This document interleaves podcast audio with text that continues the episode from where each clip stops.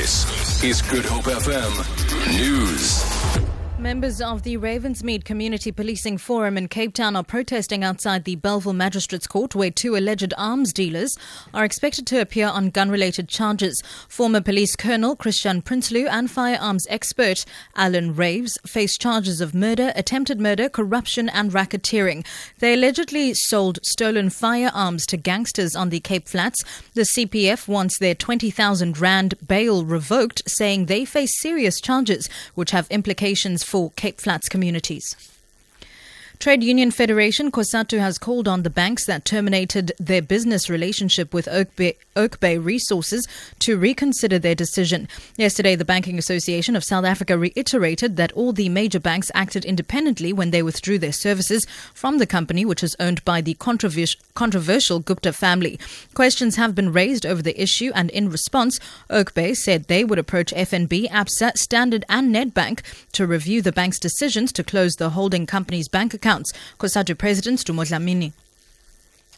This decision inadvertently has affected workers who right now they are not sure whether they have a future with those employers or not. We are very much concerned about that and we are calling on them really, really to review their decision the National Commissioner for Correctional Services, Zachariah Modise, has refuted reports by POPCRU that the country's current rehabilitation of prisoners is not working and needs to be redefined. Modise was responding to POPCRU's statement indicating that South African prisons are overcrowded as a result of prisoners who continue to commit offences after being released.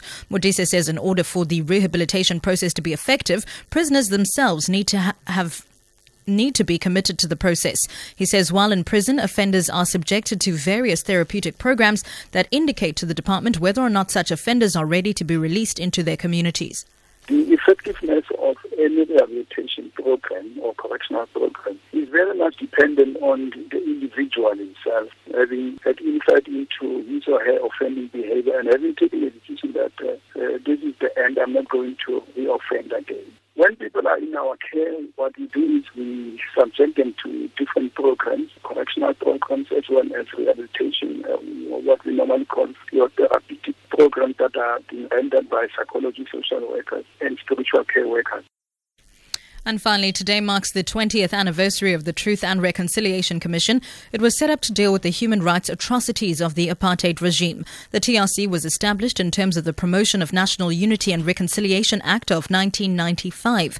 It was chaired by Archbishop Desmond Tutu. Although it had flaws, the commission was generally regarded as successful in promoting reconciliation. Former APLA operative Thobela Mlambisa, who was one of the four responsible for the 1993 St. James Church massacre in Cape Town, says although he was granted amnesty by the Commission, his biggest wish was to reconcile with his victims. I'm more than willing to sit down with the family of the victims to apologize to them. And I understand I'm more than willing just because it was a struggle. For Good Hope FM News, I'm Sibs Matiela.